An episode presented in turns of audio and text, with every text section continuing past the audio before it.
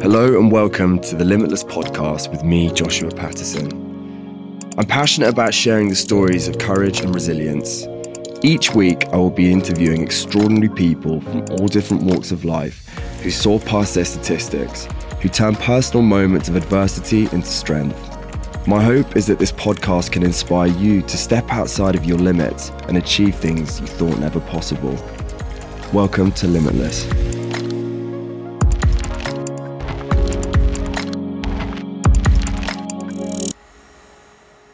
Before we crack on with the show, I want to give a shout out to the partners of today's podcast, Thriver.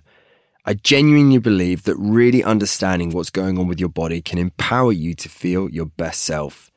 So I've been following Thriver for a while and love that they really endorse this belief with their easy at-home blood tests that are analysed by the NHS labs. I recently did one of their blood tests after feeling like I'd been lacking energy, and within 48 hours of sending off my test, I was given a personalised report and discovered that I had low vitamin B12 levels. Not only was the test super simple to do from the comfort of my own home, I was also offered dietary suggestions and evidence-based advice to help with increasing my levels of vitamin B12, which has been invaluable. If you'd like to keep on track with what's going on inside your body, I'd recommend checking out these guys for yourself by visiting thriver.co and entering the code LIMITLESS at checkout for £30 off your first Thriver kit. Thank you again for your support, Thriver. Today, I am incredibly honoured to be speaking to April Cachia about her journey with mental illness and her experiences as being a firefighter at the tragic Grenfell Tower. April's story is perhaps even more extraordinary, as it was her first shift on the job. April, firstly, welcome and thank you so much for coming. Thanks for having me. It's good to be here. April and I basically have a mutual friend, an amazing woman called Pam. And Pam had been watching a lot of my Limitless series, and she basically sat me down and said, listen, I have this incredible woman in my life, April, and she has this story that I think it needs to be told. When she told me your story, I just was blown away. And for me, it was so important that people heard it. So I think, what I would really love is for you to kind of just take it all the way back and kind of just share a little bit of your journey with the people. What was like childhood for you? Do you know what? I don't think I have many early memories, which in one way I think is a shame, but the later memories I have are probably greater because, living through divorce at a young age probably could be quite traumatic. But thankfully, I don't really remember any of that. Unfortunately, my earliest memory is when I was probably about 9 years old. And this is probably where things started to go downhill, really, in terms of having to grow up fast and change my life and not have such a normal upbringing, was when my mum's twin sister passed away, and then she had to adopt my cousin, who then became my brother. And that's just my earliest memory, is the situation of finding out that had happened and then knowing that everything was going to change. Wow. And then obviously that spiralled into my mum having mental health issues and being emotionally distressed, and she just lost her twin sister, and my grandma was ill and she had to be strong and adopt another child when she already had three of her own and not a very big house. And I think that's my earliest memory. And did your mum not have a support network? Did she not remarry or meet someone? Was she kind of taking all of this, No, she never remarried, but I think her biggest support network was my brother. And that's probably why they are both the way they are now in terms of their mental health and their depression, because they've both relied on each other so much and given each other the support. So my brother's ultimately been like my dad growing up, really. And how do you think you've managed to kind of detach yourself from that? In like the most positive way possible, without being too negative towards how they've dealt with stuff, is just to try and think, I don't want to end up like that. I don't want to put myself in a situation where I don't feel like I can go out and meet someone else if something went wrong, or I only have to have my immediate family. I can't venture out and find other people. And I think that's how they've isolated themselves, and that's why I am how I am. But they know that, and we've discussed that, and that's why they always say, oh, you're crazy, all of a sudden jump on a plane and go somewhere, or you're sitting in the house in your pajamas and the next minute you want to run outside and go to a bar or something. It's just, they just think I'm off my head. And do they see strength in what you do? I mean, can you see a change in their character at all? I mean, do they try and take the positives of what you do and try and, I guess, adopt it to their own lives? Absolutely. I don't know about adopting it to their own lives 100%, but they do try their best. I think just sort of when all that stuff happened on my first shift at work, it impacted them massively. And I didn't realise because I was so caught up in what I was feeling and how I was going through it that I didn't think about how emotional and sad and distressed they were from me actually being there. And I didn't kind of take that into account until a year and a half later when I'd realised that my mum had recorded all these TV shows in case I wanted to be engrossed in that incident and know what had happened. And obviously what I'm referring to is the job that I had at work. So although she still continues to go through her own personal battles, you know, the wonderful thing is that she has that acknowledgement, I'm guessing. Oh, gosh, yeah.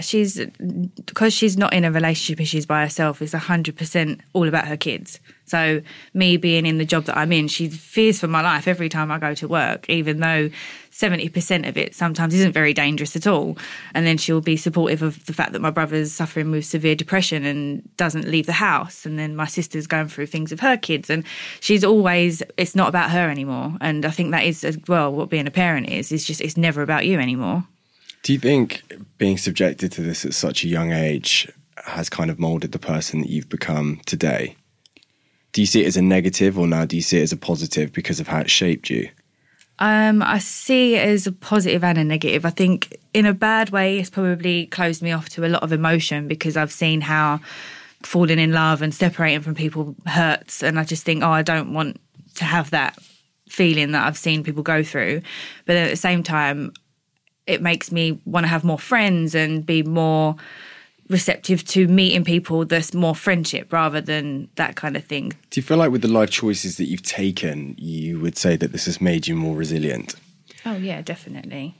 You don't realise until after something's happened how much it's going to make you who you are. What blows my mind about you, I've met a lot of people in my life that have been subjected to mental illness, have lived with mental illness, and I would say almost the majority of them commit themselves then to a life of calm and peace. And I think what's really interesting about you is that through what you've been subjected to, I'd say it inspired the decision to become a firefighter. Yeah. And what I'm trying to get my head wrapped around is why that was your choice. Because I look at what you guys go through every day and there is nothing calming and I can't see peace in it at all. And I wonder when you have the mindset that you do, why you would then put yourself into that environment rather than something maybe a little bit easier. That's a very good question, actually.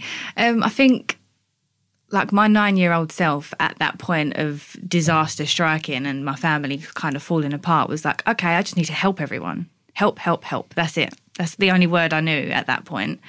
Throughout school, I just continued on help, help, help. And when it came to that point where people go, what do you want to do as a job? I was like, oh, wow, I haven't really thought about that until now. And it's a bit late because I haven't really put my head into studies and I'm not the biggest book smart person ever. So I just went and got an office job. And then when I was in that office job, I was like, wow, this is awful. I really don't want to do this. I loved the people I worked with, but it was just the mundane tasks every day, the same thing. And that's when I sat there and thought, right, I can't do this for the next 40 years before I get a pension or what. What did I want to do? And then I think I sat down and I asked my mum and she was like, oh, well, you used to love watching London's Burning. And I was, oh, my God, I did. So I looked into it and it just seemed like it ticked every single box. It wasn't, you have the stability and the same things every day that you go in and do, but then you have the randomness of you have no idea what's going to happen.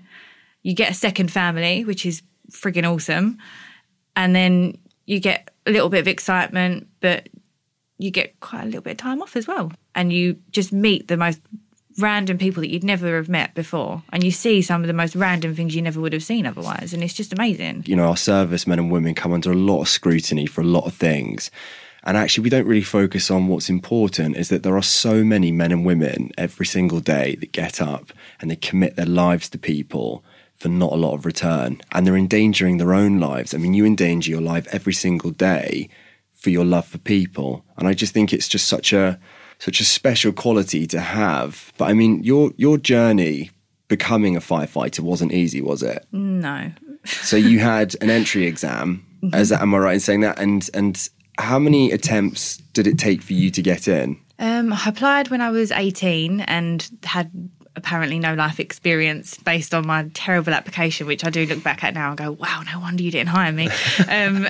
And then I thought, right, I'm just going to go away and get that office job and get the experience of being around people and then come back. And then I applied a second time, got to a certain stage. I think I failed my interview. I kind of just fumbled my words and probably answered the questions all wrong and then failed that. I was like, right, okay, I'll try this one more time. So, yeah, I went away, waited for the application process to open up again and then applied then. Got through all the hoops and hurdles that I needed to, and then got to like a physical fitness day that you have to do, where it's quite intense. Like you have to do like about 6 different stages, and one of them is just simply lifting a bar up above your head with about, I think it's, they put like 20 kilograms on it. It's not very much. I went to lift that up and I didn't bend my knees because someone told me not to bend my knees, and then I didn't, and then that caused me to fail it, which pushed me back a month. And I was like, oh God, another month, like, I can't do this for another month. And then the guy said, oh, go away, practice lifting, and then just come back, redo that. You have to redo the whole day. I was like, great. But once you've done that, you'll be fine. So it's not just then the stress of that one thing I failed, because I'd passed everything else. So then I have to go and pass all that again and then redo that one tiny lift, which just stressed me right out for a month. And then, yeah, I just went back and I'd done it, but I bent my knees because I made a point of asking beforehand. I was like, can I bend my knees? Because I don't want to hurt my back. And I was like, yeah, of course you can. I was like, oh, piece of cake then. Like when you bend your knees and you lift weights, that's a natural movement. So I was like, okay, cool. Right. Done it. Managed to pass that. But that full month, I was just going back and forward, like, do I want to do this? Because I feel like I'm constantly going to be tested and I'm never just going to be left alone and be able to just get on with things. Like I'm always going to have to reach this bar that people are setting to check that I'm always fit. Like every 3 years we'll have like a fitness test, and what about when I get older? And I had all these thoughts. So I was like, I don't know if I can do this. Voices inside your head. Yeah. So you were basically your own demons. Yeah, and It was just horrible. That month just sucked. And I think I lived in the gym for a month, and I hired a personal trainer because I was panicking. And I didn't even need to panic because I could lift the weight. The first day I went there, he was like, you can lift it. What's the problem? There's nothing wrong with too much preparation. And I was like, just fine. I'll hire you for the whole month. It's fine. I need to get through this. I can't fail. But then I think, you know, those attempts that didn't succeed is ultimately what created the firefighter that you are now. Do you ever kind of think to yourself, if somebody else was in my shoes right now, would they persevere the way I am to become a firefighter, or do you think certain individuals would quit? I mean, did you see that around you at all? Yeah, I think I kind of used that as a little bit of a tool to keep myself, get my head in the game. And the best thing about it is that you eventually succeeded and officially became a firefighter. Oh, that day was like the best bloody day of my life. Like my mum and my brother actually came out the house, which was amazing to watch me graduate. I was like, yay. How nice is that? I know. And like, it weren't close. It was well across London. All the way in Harrow. It was so far away. But how special is that moment? If nothing else came from being a firefighter, just that moment in itself, what you went through, what you did and what you achieved inspired your mum and your brother to come out of the house. Yeah. That was like the cherry on the cake, really. Like I had 11 weeks of like amazing training and I met some amazing people, but them coming out of the house was kind of like, oh, that was all worth it. Even if it was a horrible experience, which it wasn't, that was definitely worth it, just for that one little bit. A quick ad break to give a special shout out to today's partners over at MOMA. It's important when I've got a busy training schedule to find good quality foods to help aid my nutritional needs when in a rush. It's not always easy to find the time to get in a proper breakfast. That's why MOMA porridge is so convenient. Not only are they super quick and easy to make, all you have to do is add hot water. With loads of variety to choose from, my personal favourite of their ready-to-go pots is almond butter and salted caramel. MOMA porridge is made from a blend of British jumbo oats and fine oats, and are delicious. Massive thanks to MOMA for being a sponsor on today's episode.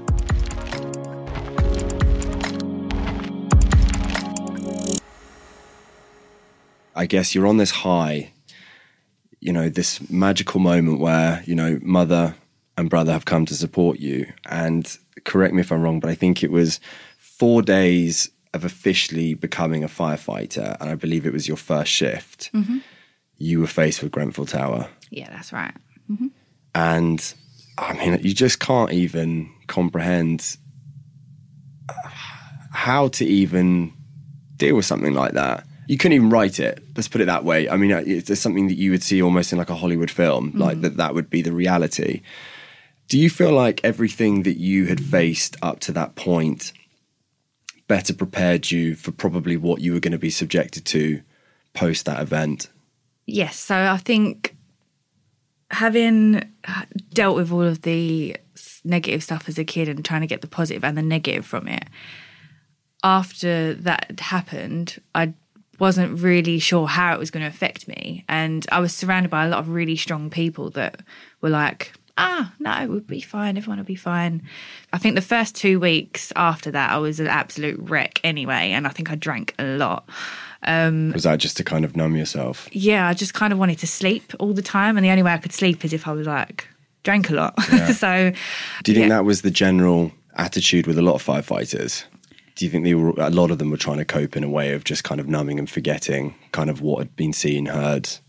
Yeah, I feel like at that time, it was kind of like a unspoken knowing. Like we all knew what we were thinking, but we didn't really say much because you didn't feel like you wanted to or needed to. And I think naturally when the time was right to start talking about that kind of thing, then we would. Everyone had their armour on and trying to be strong and not really in the best way dealing with it because we was all trying to deal with it on our own rather than doing the whole talking thing and opening up. And you kind of do around when we sit down and eat, it's like around the mess table, is what it's called. So we all sit around the mess table and you have like a miniature chat, but then every now and again that might be interrupted because a shout, like a job will come through and then you've got to just quickly jump up and leave. Mm-hmm. And then you don't really go back to that conversation because it's kind of like, oh, saved by the bell, like, out we go. I think the only reason I realised that I was struggling was because of Pam. I went and saw her and she was like, there is something wrong with you. Because my mum and my brother had decided to just kind of let me be and just go, are you okay? Every now and again. And like I was grateful for that because I was like, just let me be self-destructive. Let me drink. Let me sleep. Let me just do what I want to do because that's clearly how I want to deal with it. And then when I went to see Pam and she said, like, there is something seriously wrong with you. You are not the same person. And that, like, really hurt. And she would know. I mean, just to give you guys a bit of a background of Pam, she's this mutual friend that we have. She is one of the most strong-minded, powerful women I think both of us have probably ever met. She's American, she's foul-mouthed. She's just the most incredible human being who has not only helped you, but she's helped me a huge amount in my life. I mean, there's been times where I've hit some really dark spots. You go in there and you spend 5 minutes and that woman susses you out because she's been through hell and back, and you look at what she's achieved and she just puts things into perspective, doesn't she? And mm-hmm. I think I understand so much about what you're saying that when she goes to something wrong, she knows. And you can't bullshit her. No. And that's what I adore about her is that she'll tell you to fuck off. If you say it's fine, she's quite blunt. And I think for her to acknowledge that with you, you know, that must have stood out. Yeah, it hurt because I thought, oh my gosh, have I lost who I was? And does that now mean that every friend I have or every relationship I've built, they're not going to want to speak to me or spend time with me anymore because I'm different? And I don't know what's changed, but clearly something has because you're telling me that it has.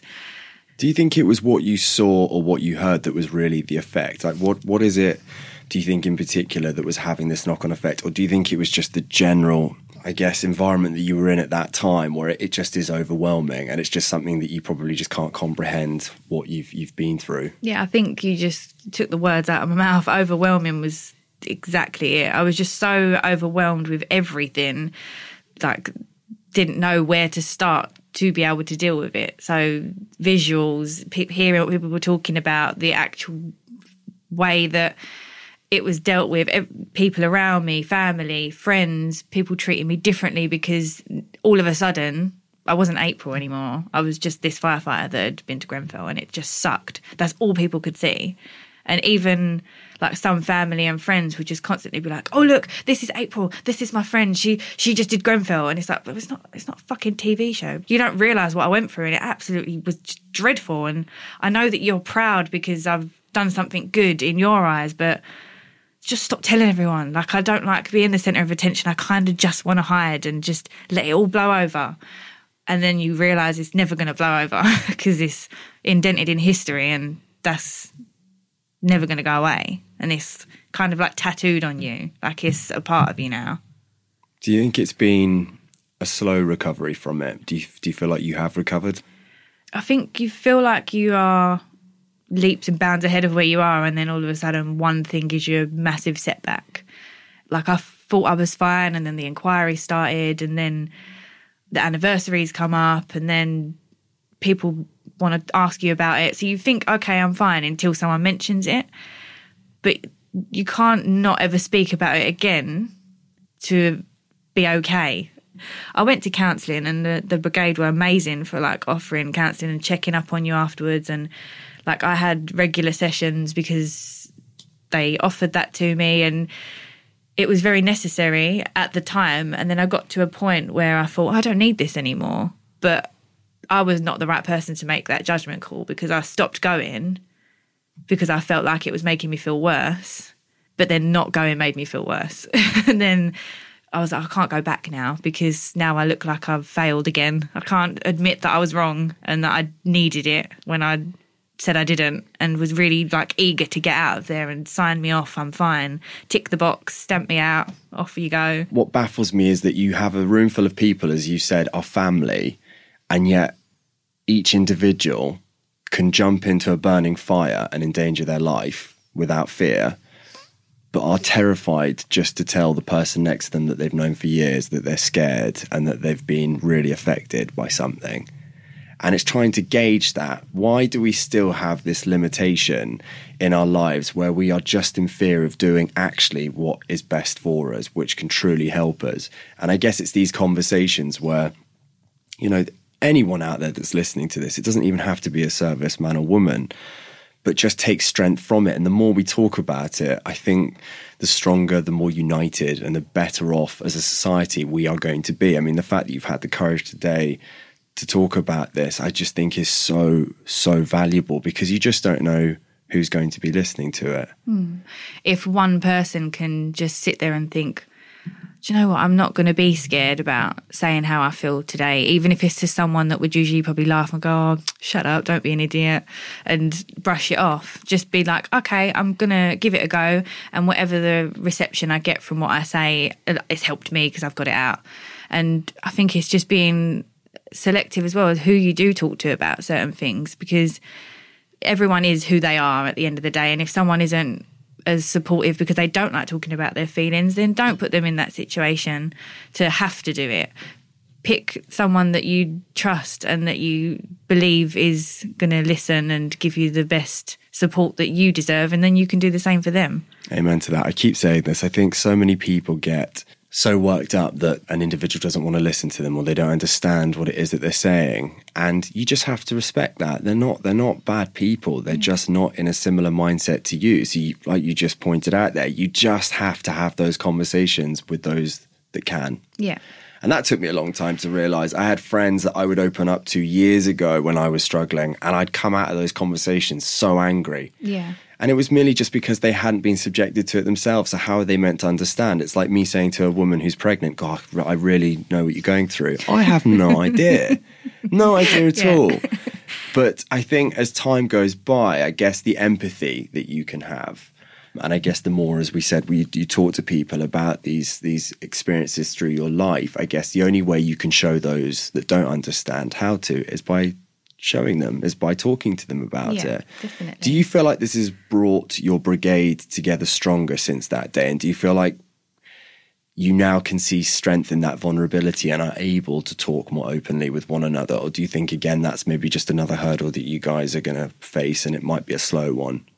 I think it's probably still a hurdle. However, the length of time that's gone past has definitely changed it as well. So I think it's just going to be a time situation where as more incidents happen and time goes on, people will feel more comfortable to talk about things. I do think this has given it a massive kick forward in, come on, let's just talk about how we feel, because surely everyone feels something from that, whether you were there or whether you weren't. Because I know there are a lot of people that weren't there that felt devastated that they couldn't be helping. And that's like a catch-22, because it's kind of like, would I rather have been off-duty, sat at home watching that, terrified for people and colleagues, wanting to be there, like fighting myself not to get up and go? Or is it better that I'm there and I was in that moment, not being given that choice, if that makes sense? No, it does. I mean, it's a tough decision. Yeah. Do you think it changes your perception of life and how you want to live it? Yeah, absolutely. It's a horrible way to think, but I'm like, life is really short and I could die any minute. I could fall through a ceiling or trip over something, or I don't know, run out of air in a job. If I'm going to be offered to do something or make a decision, I'm thinking about, right, would I be regretting it if I didn't do this and then I died tomorrow? I always say, you know, I think one of the most foolish things we can do in life is act as if tomorrow's promised, because we have no idea. And I think the reason why Limitless for me was so important to create is when you share the stories like yours and you meet the people that I have done every single day, literally with the click of a finger, life can change. It doesn't have to be death. It can be anything, mental, physical, financial, social. And we just don't, obviously you don't see it coming. And I think that's why, you know, so often we hear people say, live every day like it's your last. We say it, but I don't think we really mean it when we say it. Yeah. And you have to believe it. And that's why I say to people with Limitless, wake up every morning, look at yourself in the mirror and say to yourself, I am limitless. And I know people might go, oh, but that's really corny. Well, it's only corny if you don't believe it, because the minute you believe it, it's not. It becomes your mantra. Yeah. And the reason why I say it is because we are capable of doing anything we want in life. What would you say are the biggest limitations that we put on ourselves? I think just the simple thing of saying, oh, I can't do it. It's not that you can't do it, it's that you really won't do it then, will you? Because there's no such thing as you can't. There's... whether it's, I don't know, mental strength, physical strength, being able to just achieve a goal, there's no way you can't do it, because other people are. If you look around you, you say, oh, I really, really want to, I don't know, get really into shape, and you, oh, I can't do it. Well, you can, because that person has, and they've just set their mind to it and they've set a goal and they've gone and done it. You've just got to get out of your own head. It's funny you say that, because I was literally just about to say to you, if someone said to you they can't do it, what would you say? And you've pretty much just answered it. I think the only way we can tell people that they can do it is by showing them. Yeah, exactly. You have to take risks. I think that reflects on everything, doesn't it? And I think that's what's key to anyone that's listening. Take strength from April today. Terrified to come and do a podcast, when you think actually what she's already been through, the grand scheme of things, the podcast to me probably wouldn't be the scariest, but to you this was a big challenge and you've done it. So to anyone that's listening to this, do something today that you're scared of, because how good's the feeling when you achieve it? It's good. I think when I stop shaking, it'll be better. Oh, that never goes. Naturally, the body takes over the whole time. The lips keep moving, but the body continues to shake. What would you say is bravery and courage for you?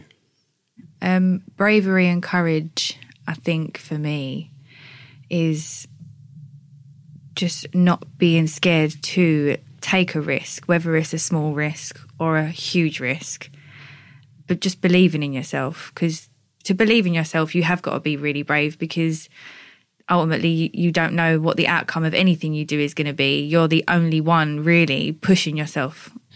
If you could reflect on who has inspired you, who's been a role model or a support network, if you could say thank you, who would you say thank you to? oh, I've got a list as long as my arm.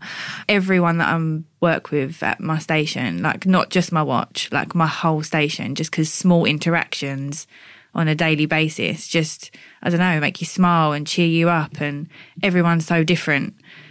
And then my mum and my brother, for the simple fact that they do keep fighting, and it causes me to realise that I should never give up because they haven't, even through everything they've been through. And just all of my friends and everyone that I sit down and they just listen to me ramble on, and then we have our little agony aunt sessions, and just, I don't know, all of my friends, family and colleagues. And it's just, like, I don't think there's one person that I've come into contact with that I think, oh God, could have done without that. Like, every single person, whether you're listening or you're not listening to me saying it, like, thank you, honestly, you don't understand. And Pam for pointing out that I was losing my shit. Thank you, Pam. I think if there's anyone listening right now that is struggling and have listened to this podcast, that are currently, if they're facing adversity, what advice could you give them to help them face it or understand it or even hopefully overcome it? Don't be scared. It's okay. And be in that moment and don't shy away from it. Take what you can from it, because even if it's the smallest little negative thing that can turn everything into a positive and push you forward, then just grab hold of that and utilize it.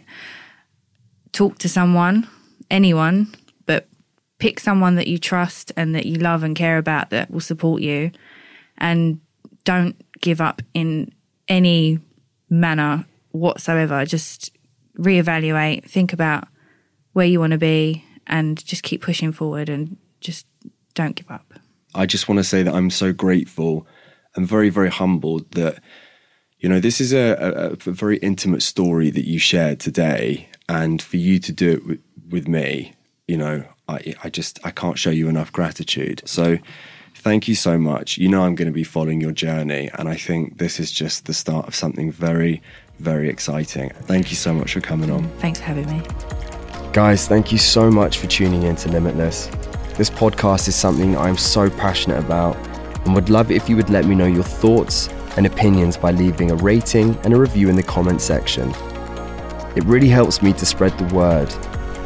If you think this story might resonate with someone you know, then please share it with your friends, and don't forget to subscribe so you don't miss out on new episodes every Thursday, where I'll be talking to more inspirational guests who have seen past their limits. Until next time.